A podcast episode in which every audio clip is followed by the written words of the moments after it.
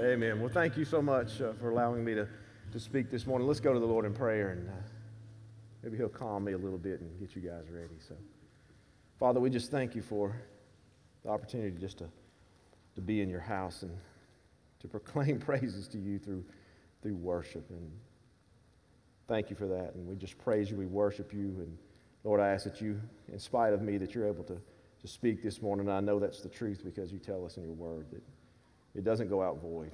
And so many people are here this morning from all different backgrounds, walks of life, different things going on. And I just pray that you speak in spite of me, and we'll give you the glory, Lord. In your name we pray. Amen. Thank you so much. So, well, Cody said a lot of nice things, and I, I appreciate that about me. And uh, but it's always not always good about me. So I appreciate what you said, and I wanted you to know a couple of things about me, maybe that you that you don't know that maybe it'll surprise you a little bit. I'm not sure, but um, some of you may already know this, but I can be a bit of an, an angry punk at times. Anybody, anybody agree with me? I don't, I don't know. I got a few, got a few hands in the back. Okay, um, my wife, children, y'all are excluded from all this, but I can be a bit of an angry punk at times, and seriously. And uh, to, to give you some examples, I mean, I may have been kicked out of several basketball games when I was growing up and, and playing ball. Okay even into the church league. Anybody been ever been kicked out of a church basketball league game? Okay, but a church league game. I remember one time I got I said a few choice things to the referee. I mean, he was horrible. Tony, he was horrible, so he had to be talked to. And so I told him a couple choice words, and I was tossed out of the game. And I remember clearly, I went up the stands and sat down, and Jennifer was up there, and she'd come watch me. And I sat down beside her, all mad, and she just got up and walked down the steps and left. Okay, left me sitting there by myself one time. And this is this is not all back from when I was a teenager, but I was dating Jennifer, and we were going to a, a local church, and her dad was on staff, and the, and the pastor's son was kind of sweet on Jennifer, but I was dating Jennifer. So don't mess with Jennifer, right? Okay. And so one Sunday after church, we're parked at the, at the red light, and the church door is right here, and all of a sudden I feel this bump on the back of my car.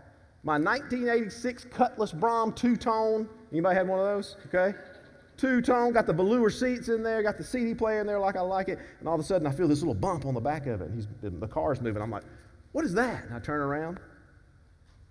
Preacher's son back there bumping the back of my cutlass. Things didn't go well. I got out of the car, nose to nose with him, about grabbed him out of there. The, the church door is right here, ladies and gentlemen, okay?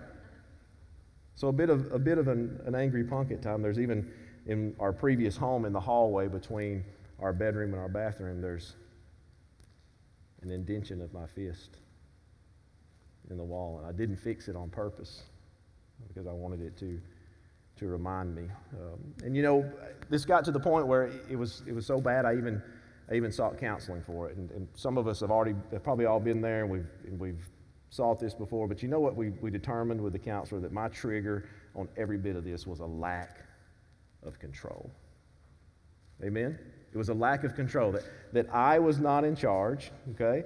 I felt disrespected in some way, whether it was true or only, which most of the time it wasn't, or whether it was just in my mind or in my head. Uh, I wanted to be in charge, even if no one else thought I should be in charge. Anybody? Okay, I wanted to be in charge. I wanted to be the ruler. Um, I wanted to be basically king, the captain of my own ship, I wanted to be the king of my kingdom. I didn't want anybody else to tell me otherwise. I wanted to be in control. And so today, as we're looking at Psalm 2, I think that we will see this very scenario that I struggle with, and honestly, probably most everybody here sitting in the congregation today struggles with at some point. That we want to be in control and that we want to be king. And it's played out in these scriptures. And as, as Cody mentioned, John last week spoke to us from Psalm 1, which really focused on the individual okay, and, and the choice that we have to make between righteousness and the wicked. And now Psalm 2 is going to move to the, to the corporate and to the nations. And Psalm 1 was focusing on the worshiper, and now we're going to focus on the one to be worshiped. And so Psalm 2 will warn us of the consequences of the choice that John talked about last week in Psalm 1. So if you'll stand with me, if you're able to stand, and uh, we'll read Psalm chapter 2, verses 1 through 12. Why do the nations rage and the peoples plot in vain? The kings of the earth set themselves, and the rulers take counsel together against the Lord and against his anointed, saying, Let us burst their bonds apart and cast away their cords from us. He who sits in the heavens laughs. The Lord holds them in derision. Then he will speak to them in his wrath and terrify them in his fury, saying, As for me, I have set my king on Zion, my holy hill. I will tell of the decree. The Lord said to me, You are my son. Today I have begotten you. Ask of me, and I will make the nations your heritage and the ends of the earth your possession. You shall break them with a rod of iron and dash them in pieces like a potter's vessel. Now, therefore, O kings, be wise, be warned.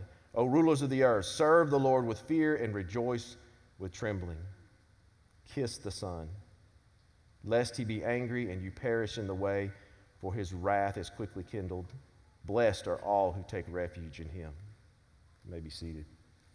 And so many times, I don't know if you're like me, when I'm reading the Old Testament, I struggle a little bit. I was telling Cody as I, as I looked at this, it didn't immediately jump off the page to me what was being said here, but as I, as I studied and I looked into the Bible further and went to the New Testament, a lot of times, uh, media preachers have said this, we need to read the Bible backwards, okay? You can go to the New Testament and read things that will help us understand, and that's, or, look at how the early church and the apostles actually understood what was being written here. In fact, Psalm 2 is quoted in the New Testament more than any other psalm, 17 times, and you can see it in the Gospels, in Romans, and Acts, and in Revelation.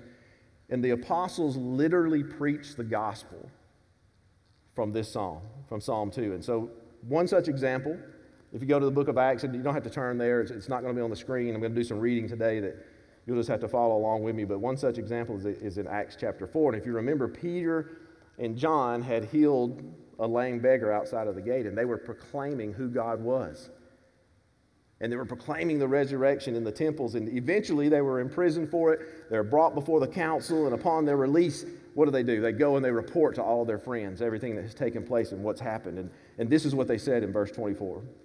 The people who are hearing this, you and I, this is their response in verse 24. And when they heard it, they lifted their voices together to God and said, Sovereign Lord, who made the heaven and the earth and the sea and everything in them, who through the mouth of our father David, your servant, said by the Holy Spirit, Why did the Gentiles rage and the peoples plot in vain? The king of the earth set themselves, and the rulers were gathered together against the Lord and against his anointed. Sound familiar? For truly in this city there were gathered together against your holy servant Jesus, whom you anointed, both Herod and Pontius Pilate, along with the Gentiles and the people of Israel, to do whatever your hand and your plan had predestined to do. I wrote in my notes, wow, with an exclamation point. These people knew their Bible. What's happening here? What's happening here? They're having this report and they're remembering back to what was said in the psalm by, it doesn't explicitly tell us in the psalm that David wrote this, but they're here saying David is the writer of this psalm. And they're looking back and they're going, He told us this hundreds of years ago. We can do that today with our word. That's why I love our, our, our belief. You, amen? That's why I love this. You can go against any other religion, you can stack it up, and you can say, look, people said it thousands of years ago, hundreds of years ago, and here it is coming true in the New Testament. And so they, they looked at it and they said, hey, the psalmist, possibly David, hundreds of years ago, is speaking to us now through the power of the Holy Spirit. He has an answer for us and even an example here in our own day. Herod, think about this Herod and Pontius Pilate were not friends.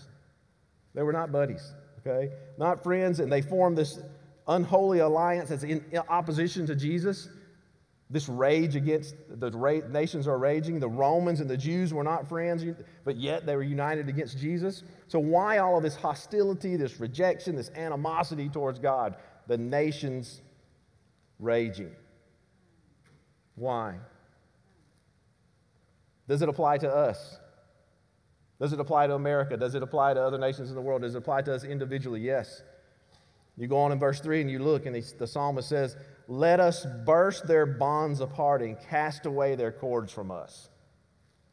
The imagery here is of oxen with a yoke. Has anybody ever had a chance to watch a, an oxen, a team of oxen work?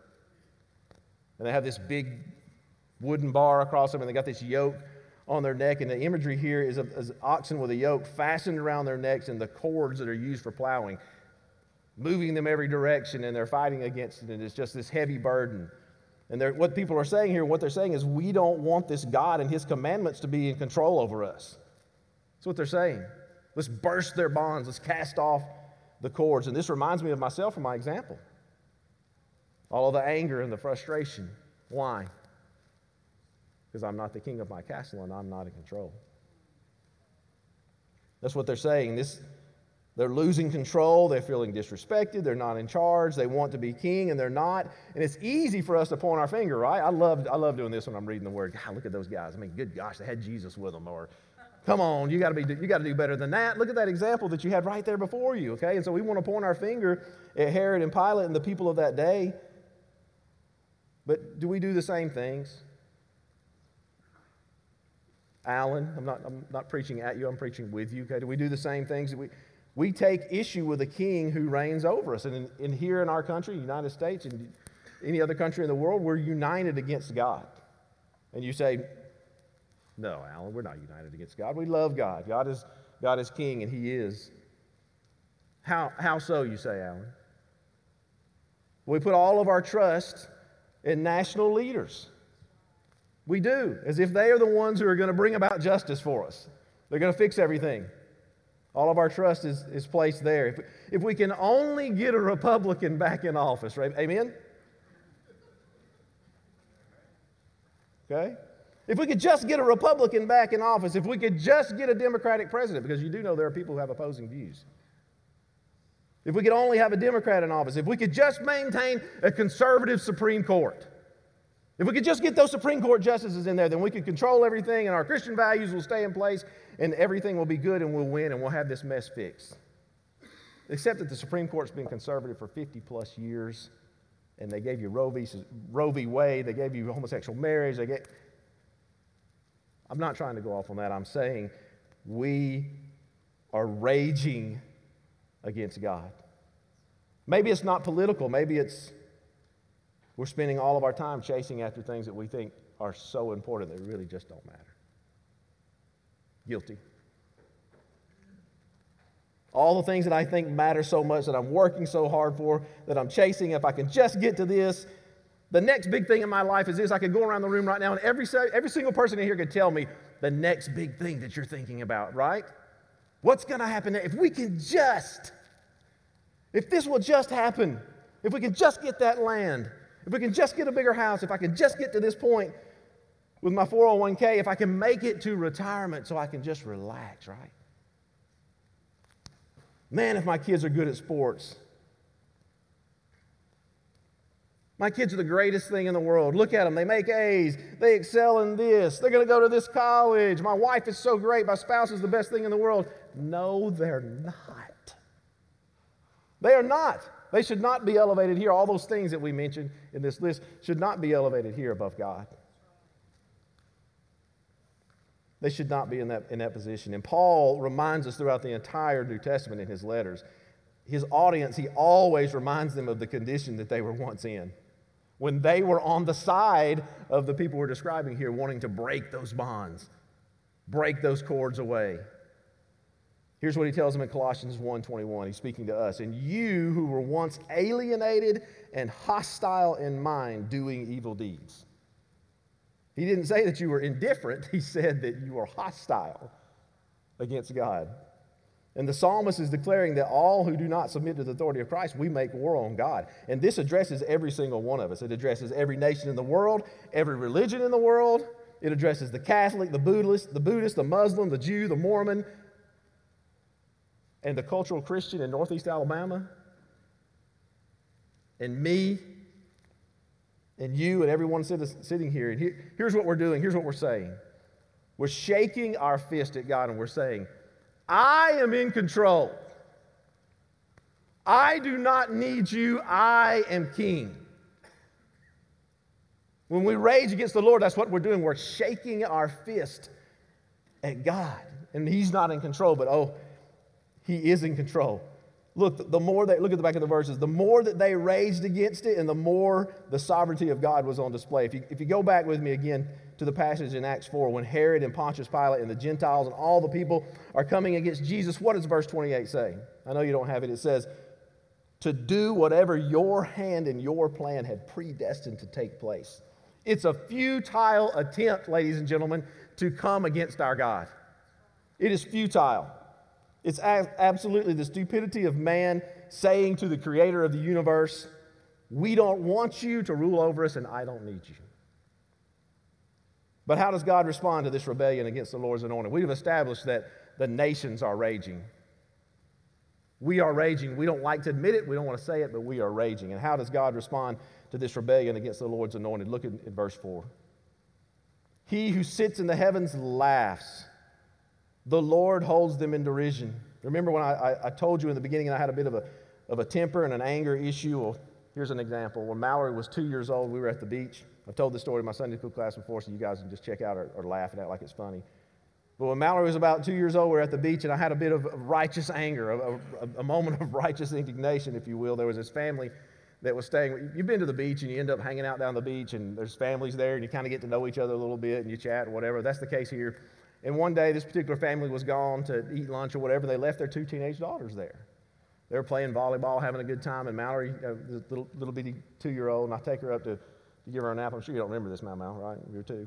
So I take her up give her a nap. Everybody's down at the beach. She gets finished. We come back down, and I notice these two young men are there messing with these two teenage girls that had been kind of hanging out with us all week. And they didn't like it, they didn't want them there. They were harassing them. You could tell they had come down the public beach access. Y'all know what I mean? If you go to the condo, you got your beach. Everybody stay off my beach. This is my beach. They'd come down the public beach access, had a cooler with them. They were just not behaving well. And they were harassing these young ladies. And so I say to them and I engage them and I look at them and I say, hey guys, it's time for you to go on. Okay? Y'all need to move on. Imagine how intimidating I was, okay? Okay? I'm holding Mallory, the cutest little two year old Asian baby you ever seen in your life, okay? Beautiful, beautiful now, Mal. Little bitty Asian baby, I got her right here in my arms. She's just waking up from a nap, okay? I got my big, I mean, who's got a big floppy hat? Everybody? Okay? This hat is so big. I got this big floppy hat on, and let me just round it up. Clip on shades, huh? Who's got some? Nobody's raising their hand, okay? I was so cool, had my, gla- had my regular glasses on, had my clip ons, you know, when they were flipped up, so I could see them real good. Forgot to mention I was shirtless. How about that? Okay? So you've got to understand how absolutely intimidating I must have been to these young men. And so I remember like it was yesterday, after a minute or so, we go back and forth, and one of the kids looks at me and says to me, Who died and made you the beach police? Uh, who in here's angry right now? Who died and made you the beach police? And by this time, Jennifer's made her way over, and she, this is not good, and she's taking Mallory from me. Before I know it, me and this young man are nose to nose, okay? Me and this young man are just, I mean, we're touching, we're touching noses, and here I am with my 35 year old grown self, nose to nose with this young man. I, am internally thinking all these things in my mind. And I told him in so many words that if he didn't leave in about three seconds, the next thing that's going to hit the sand was the back of his head. I remember it like it was yesterday. Here's what he did he looked me in the eyeballs and he said, One, two, three. He counted me down. Can you believe that? He counted me down. He was so confident, okay, in the outcome of this encounter with me that he actually counted me down, okay? You're thinking, what does that have to do with anything we're talking about, Alan, okay? It has to do with confidence. He counted me down because he was so confident about what was about to happen. And that's a funny story, but listen, God is completely confident in the outcome of his plan. He's so completely confident in it that he laughs. Are you reading this? He laughs. Our God is not in heaven wringing his hands. This is not our God. What am I going to do about America? What am I going to do about so and so country? How am I going to handle the situation in their lives? Well, it's a tough one. I don't know what to do. He is not pacing the floor of heaven, wondering, What am I going to do? How am I going to handle the situation? He laughs. He holds them in derision. I had to look that word up. He holds them in derision contemptuous ridicule or mockery. That's what that word means. I thought I'd use an example from people in the congregation. I don't know if I can see everybody here, but this is like Linda Cockrell. I think Linda's in here. Okay? This is like Linda Cockrell, a petite little grandmother who lived in Wedowee, Alabama, cha- challenging, some of you may not know this guy, Juan Coronado. Who may know Juan? Juan's a, a, new member of our congregation, a six foot seven international professional basketball player. Did you know that, by the way? International professional basketball player. Linda's challenging him to a game of one on one. What is Juan going to do? He laughs. Juan's going to win. You're right. That's what we're talking about here. He laughs. But, but God's laugh is meant for us as well, to, to comfort us and to give us, give us great confidence and to calm our fears. Think about it. His laugh reminds us that his purposes cannot be thwarted. God's purposes cannot be thwarted. Job, in his response to God in Job 42 2, here's what he says I know that you can do all things and that no purpose of yours can be thwarted. No purpose of yours can be thwarted. Our God has no rival, he has no equal. You can sing the song with me. Our God has no rival, he has no equal. His, his kingdom reigns forever. It reminds me of the words of Isaiah the prophet as he describes our God in Isaiah. It's, it's 40, chapter 40, verses 12 through 30. And you're thinking right now, Alan, are you honestly about to read 18 verses in the middle of a sermon on Psalm 2? Who right now is hoping I don't read 18 verses? Listen, we should worship even more when the Word of God is just simply read. Love you, Andrew. Worship like crazy with you, okay? I do, but sometimes I just want to hear Cody stand here and read the Word of God. So bathe in this and listen to this and, and worship our great God as you think about the nations raging and everyone coming against our God and who our God actually is. This is, this is Isaiah in chapter 40. He who has measured the waters in the hollow of his hand and marked off the heavens with a span, enclosed the dust of the earth in a measure and weighed the mountains in scales and the hills in a balance. Who has measured the Spirit of the Lord, or what man shows him his counsel? Whom did he consult? Whom did he consult and who made him understand? Who taught him the path of justice and taught him knowledge and showed him the way of understanding? Behold, the nations are like a drop from a bucket and are accounted as the dust on the scales. Behold, he takes up the coastlands like fine dust. Lebanon would not suffice for fuel, nor are its beasts enough for a burnt offering. All the nations are as nothing before him. They are accounted by him as less than nothing and emptiness. To him, excuse me, to whom then will you liken God? Or what likeness compare him with? Verse 21. Do you not know? Do you not hear? Has it not been told you from the beginning? Have you not understood from the foundations of the earth it is he who sits above the circle of the earth?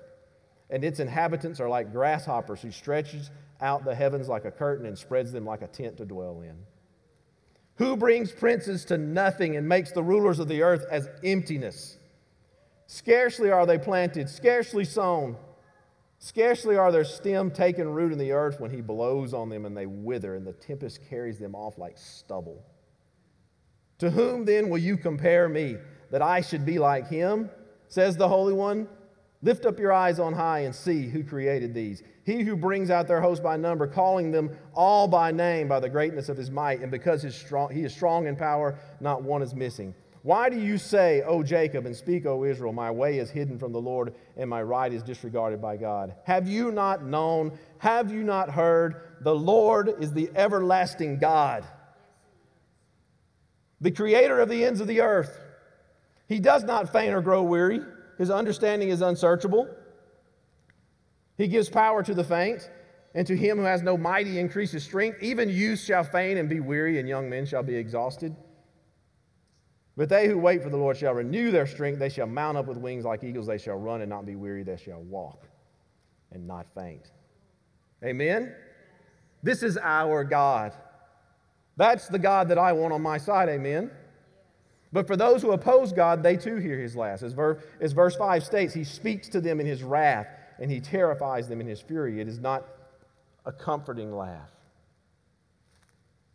For the believer, for the Christian, it's a, it's a comforting laugh, but for those who are opposed to God, it's, it's not comforting. And they will be terrified by his wrath and they will see his fury. No one stands a chance against the sovereign king of everything. No one.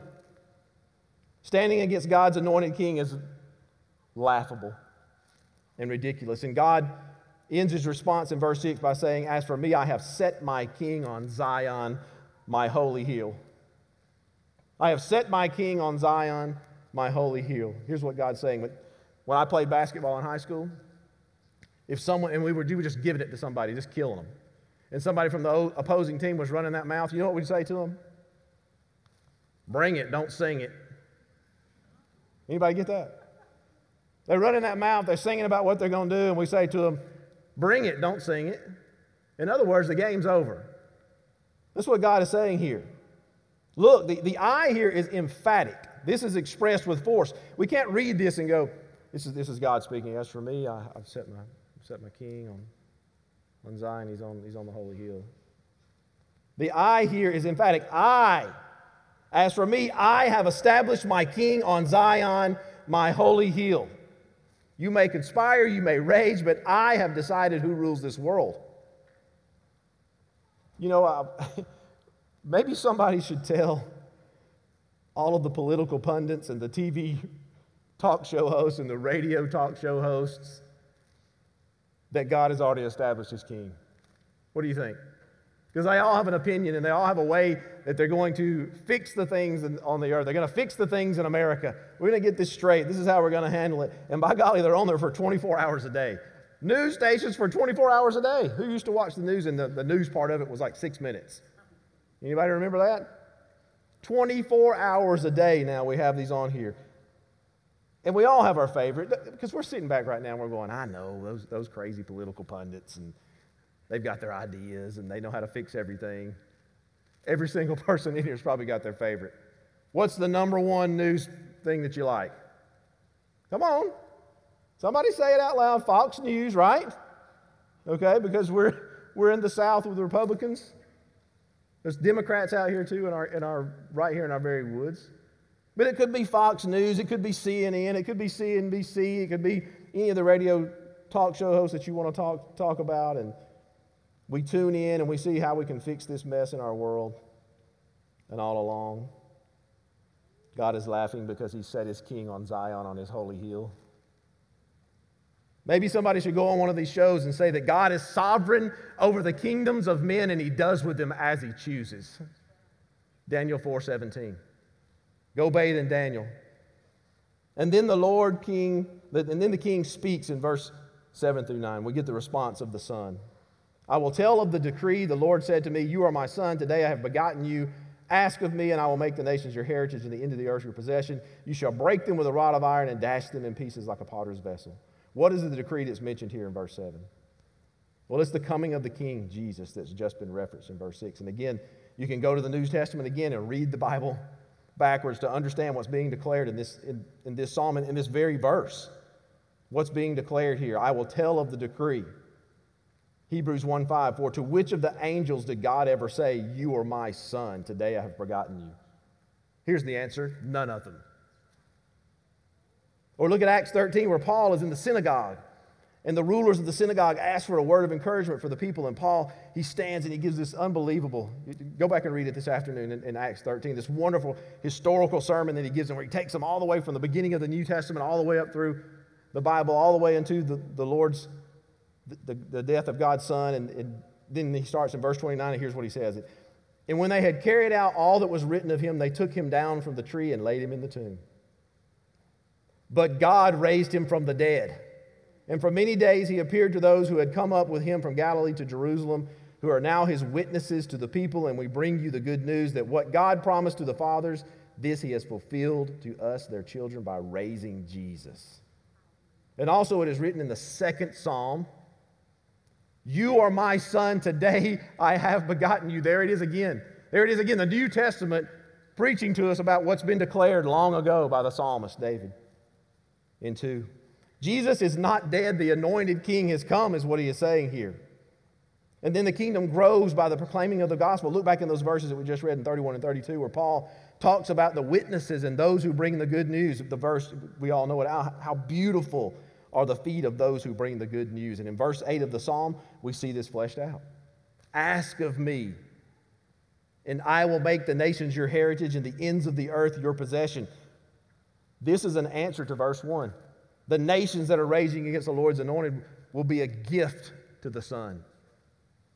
He will make the ends of the earth his possession. Every knee shall bow and every tongue confess what? That Jesus is Lord. Every, every knee and every tongue, not just the believers sitting in here, not just the believers you know, but every tongue and every knee. People who don't know God, they will bow. So the question for us really is who or what are we putting our trust in. Who, who do the nations live for? But I wonder sometimes do we do I do we really believe that God is doing and will do what He has promised in these verses? He has promised in these verses that He will give him the heritage, He will give him the nations, they will be His. Do we really believe it? Does He and can He and will He save people from different backgrounds from us? Will He save and can He and will He people who don't look like us? Will He save gender confused people? Well, that's a big topic, right? Those people are just idiots. They're just crazy. Will God save them? Can He? Will He? People from the ends of the earth, he talks about the ends of the earth here. The Chinese Buddhist, the Muslim from the Middle East. Well, sure, we say, yes, He will. He can. He does. He will. This is for me, but do my actions show it? What I, do our actions show it? Is the Great Commission from Matthew 28, 18 and 19 are these verses ones that we have memorized? And Jesus said to them, All authority in heaven and on earth has been given to me. Go therefore and make disciples of all nations, baptizing them in the name of the Father and of the Son and of the Holy Spirit. Do we believe it? Can he do it? Does he do it? Will he do it?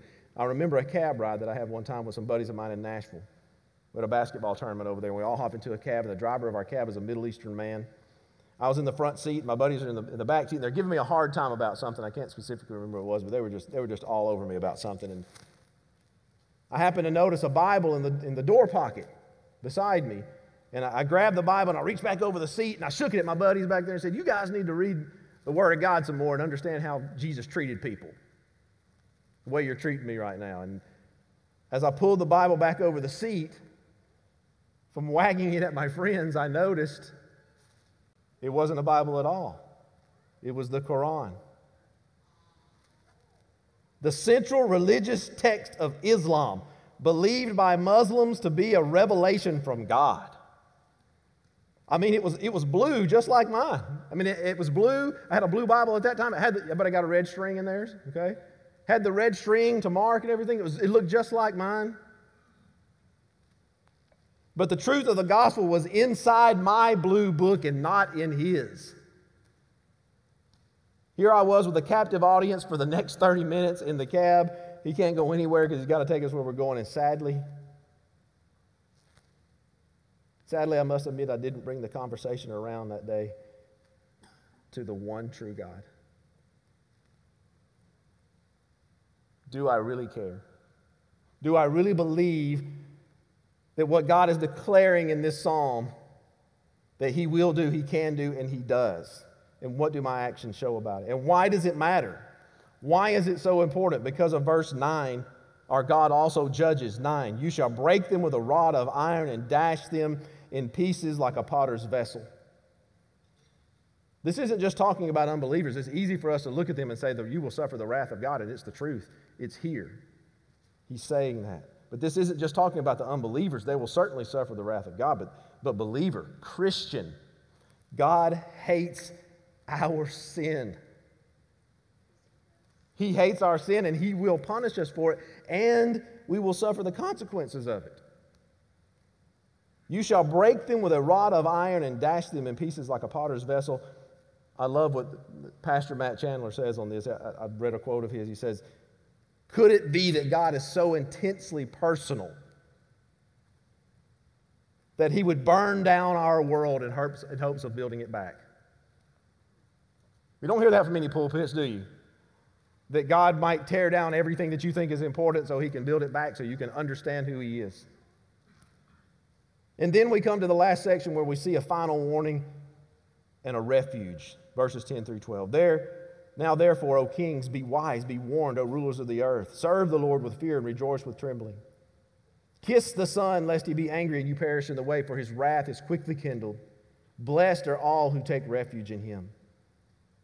In verse 10, there's a warning to these rulers who rage to count the cost, to be wise. In Luke 14, Jesus is talking about the great cost of discipleship. Here's what he says What, what king going out to encounter another in war will not sit down first and deliberate whether he is able with 10,000 men to meet him who comes against him with 20,000? And if not while the other is yet a great way off, he sends a delegation and asks for a term of peace. So, therefore, any of you who does not renounce all that he has cannot be my disciple. What's he doing? He's warning them. He's saying, Be warned, rulers who rage. Count the cost. Be wise. God is, God is serious here. Have you ever read the book of Revelation? Hang out in the book of Revelation. Have we ever read it at all? Revelation 6.15. Then the kings of the earth, again, we're in Revelation and we're, we're referencing back to Psalm 2, something that happened hundreds, if not thousands of years before. Then the kings of the earth and the great ones of, and the generals and the rich and the powerful, does this sound familiar? And everyone, slave and free, hid themselves in the caves and among the rocks of the mountains, calling to the mountains and the rocks, Fall on us and hide us from the face of him who is seated on the throne and from the wrath of the Lamb. For the great day of their wrath has come, and who can stand? Did you catch that? They would rather have the mountains and the rocks fall on them than to deal with the wrath of God for eternity. And sadly, sadly, many churches are silent on this. Not here, praise God, but we're silent on this part. Too often the message is this God is a loving God, and He would never send anyone to hell. You heard that one?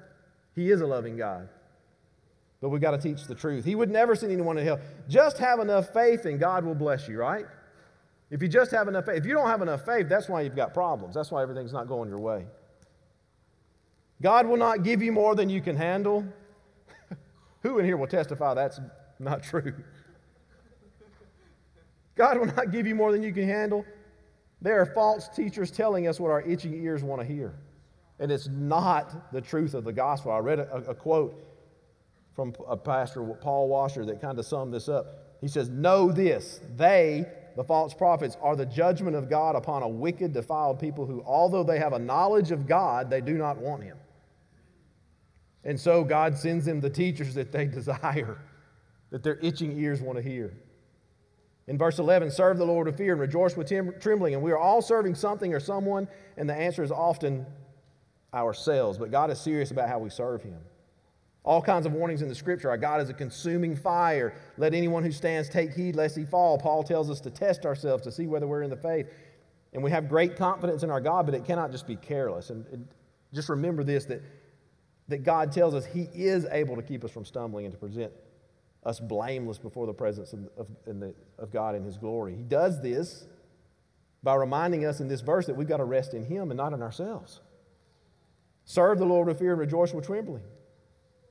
And now, and how is it that we can serve with fear and yet rejoice with trembling? That seems kind of an, an odd statement.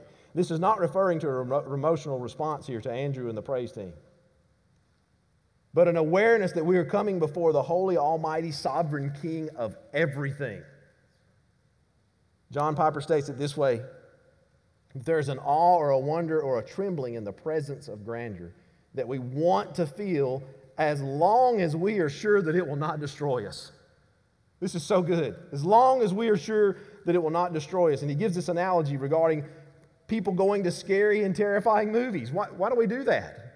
We love to go. We love to see these scary, terrifying movies. It's because we know that the monster is not coming in the theater. He cannot get in the theater. We want to be scared as long as we're safe.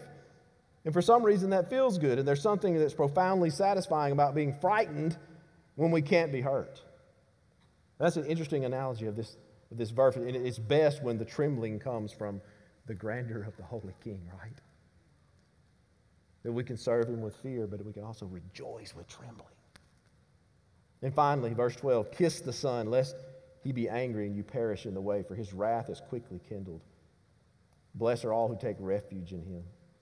The people of Israel would, would pay homage to each successive king by, by giving a kiss. And the kiss here is one of submission and surrender and adoration. And God is a jealous God. He's angry when we worship things that are meant for Him and people who are meant for Him. We're giving that to someone else or something else, and He plainly states that if we choose another, His wrath will be against us. And possibly the best part of this entire psalm is the last sentence.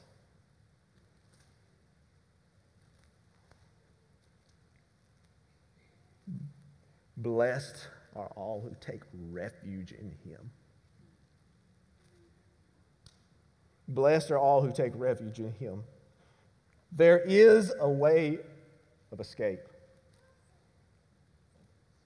The Lord is our hiding place. The Lord is our hiding place. He is a strong tower. He covers us in the shadow of his wings. He is the way, the truth, and the life, and no one comes to the Father except through him. Christians, every one of us, we must know this verse. We must know John 14, 6. It's the bedrock of everything that we believe. We,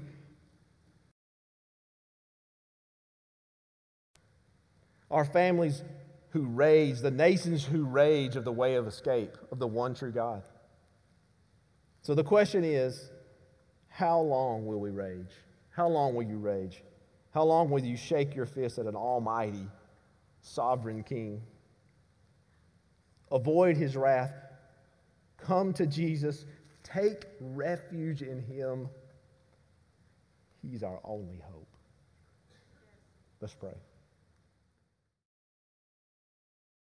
You for watching or listening to one of our sermons. We would love to have the opportunity to connect with you one on one.